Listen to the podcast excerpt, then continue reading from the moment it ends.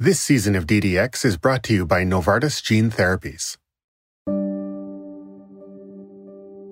In the summer of nineteen ninety, a four-year-old girl named Ashanti De Silva traveled with her family to the National Institutes of Health, or N I H, in Bethesda, Maryland.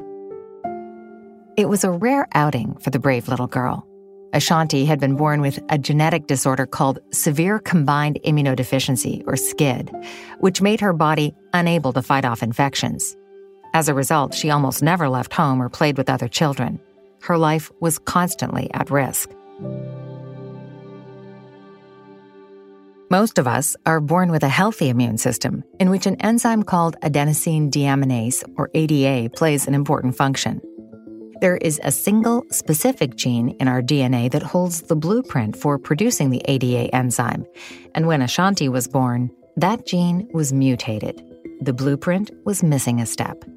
The condition was typically fatal, so the little girl's parents were willing to try almost anything. At the N I H hospital in Bethesda, a team of geneticists led by Doctor French Anderson had a radical idea: to replace the function of Ashanti's mutated A D A gene that causes disease with a healthy one. They called it gene therapy, and while it had been tried previously on plants and microscopic organisms, it had never been attempted in humans. Little Ashanti was about to become the first. This is D D X, a podcast from Figure One about how doctors think. I'm Doctor Raj Bhardwaj. This season, I'm joined by co-host Kim Handysides as we take a deep dive into gene therapy. Today, we're going to talk about some of the major scientific discoveries that set the stage for the development of gene therapy and its groundbreaking potential when it comes to the treatment of genetic diseases. Kim explains. The very idea of gene therapy wouldn't be imaginable had two pairs of pioneering scientists not bonded decades earlier. In nineteen fifty-one, a young chemist named Rosalind Franklin, working at King's College in London, began using X-ray crystallography to try and perceive the properties of a theoretical molecule known as deoxyribonucleic acid. At the time, many scientists believed that all the genetic information about living organisms was contained in this molecule, better known as D N A. But no one had figured out exactly what it was or what it looked like. Franklin and her King's colleague, Maurice Wilkins, were getting close to the answer. Franklin gave a lecture that year in which she presented some of her initial findings, which implied that D N A might take the shape of a coil or helix. In the audience was a young research fellow named James Watson, who shared Franklin's passion for solving the riddle of D N A. Soon afterwards, Watson left London for Cambridge, where he met a graduate student who was building models of protein structures to try to figure out D N A. This was Francis Crick. Crick had been studying the concept of base pairs, the idea that nucleic acid is composed of chemical bonds between not one but two sets of molecules, each supporting the other, much like the two sides of a ladder support the rungs in between. Excited by their shared passion, Crick and Watson in Cambridge began to build models of possible D N A structures, trying to figure out just how all the pieces fit.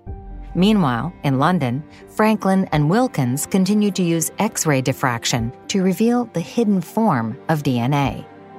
Crick and Watson were stuck until Wilkins shared a confidential report that included one of Franklin's diffracted X-ray images. The image, known as Photograph fifty-one, revealed a pattern of D N A nucleotides in the shape of a coil. For Crick and Watson, this was a eureka moment.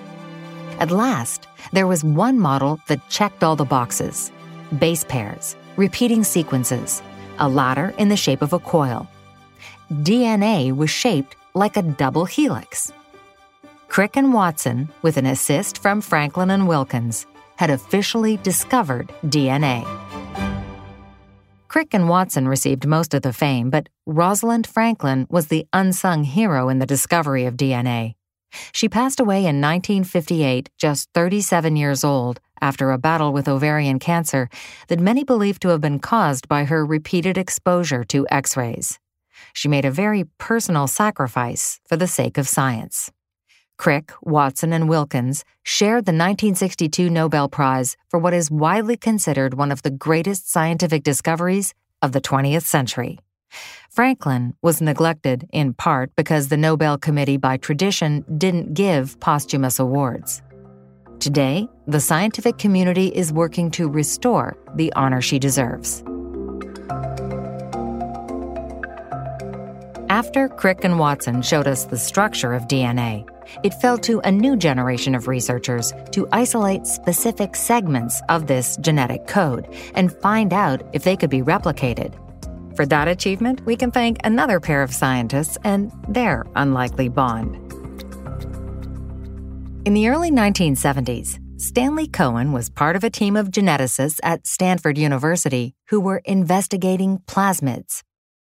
Cohen realized that plasmids could potentially be a vector for delivering any gene, including one that was cloned in a lab. In order to edit the software that runs all of human life, he had to find a way to cut a gene from one place and paste it somewhere else. But Cohen didn't yet know the key to isolating a particular gene. He had the means to paste, but not the tools to cut.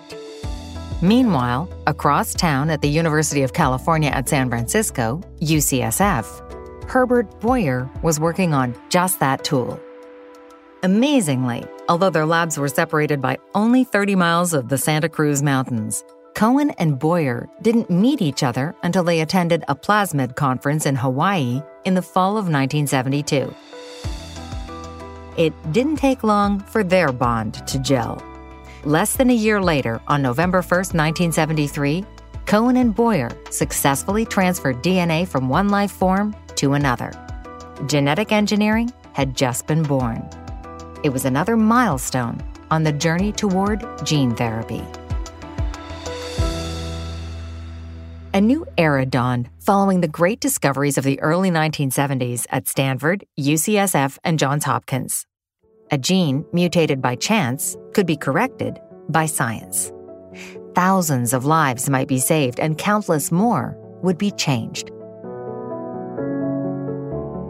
Back in Bethesda, at the National Institutes of Health, the geneticist W. French Anderson was working on SCID, the genetic immune deficiency that afflicted Ashanti.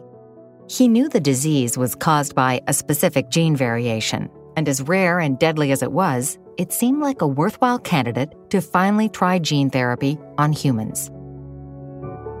With his colleague Michael Blaese, an immunologist, the pair set a goal to clone a healthy A D A gene and hitch it to the wagon of a viral vector. They spent several years developing precise clinical protocols for approval by the N I H and F D A long before they met the four-year-old girl who would change their lives as they tried to save hers. Finally, in nineteen ninety, Anderson and Blaese had permission to find a patient. Ashanti's parents faced a choice: watch their little girl struggle to live a healthy life, or submit her to an audacious experimental therapy that had never been tried before. It was an agonizing decision, but one her father, Raj, says came down to a belief his daughter's life could be saved. The De Silva family arrived in Bethesda on September second. Ashanti settled into a hospital room for a treatment procedure. Anderson, Blaese, and their colleague Kenneth Culver removed some of Ashanti's blood and isolated her white blood cells in their lab. They cut a section of a healthy A D A gene from recombinant D N A and then, using a viral vector, pasted it onto the helix of Ashanti's D N A in the T cells in her blood. Finally, they returned the blood to Ashanti's body twelve days later and waited. Back in her bloodstream, Ashanti's new corrected white blood cells divided and divided again. They spread throughout her body, replenishing her T-cell count with every division, replacing the function of mutant A D A genes with every division. After about six months, Ashanti's levels of A D A had risen to the level of a normal, healthy child. It wasn't a cure. Even after the successful procedure, Ashanti remained on a program of synthetic A D A therapy to ensure her disease didn't slowly return. But it was hope. It was promise. Less than fifty years after Crick, Franklin, Wilkins, and Watson first showed us what our D N A software looks like, genetic engineering gave us the ability to reprogram it when it isn't working. Scientists and doctors began to dream big. Could this technology eventually cure all genetic diseases? There was still work to be done. But like a tiny plasmid loaded up with recombinant D N A, we were on our way. Special thanks to Doctor Peter Canu, chair of the University of Alberta's Department of Medical Genetics and leading expert in genomic medicine, for sharing his expertise in the research of this episode. This is D D X, a podcast by Figure One. Figure One is an app that lets doctors share clinical images and knowledge about difficult-to-diagnose cases. I'm Doctor Raj Bhardwaj, co-host and story editor of D D X. You can follow me on Twitter at Raj Bhardwaj M D. Head over to figure one dot com slash D D X, where you can find full show notes, photos, and speaker bios. This episode was brought to you by Novartis Gene Therapies. For more education on gene therapy, visit Gene Therapy Network dot com. Thanks for listening.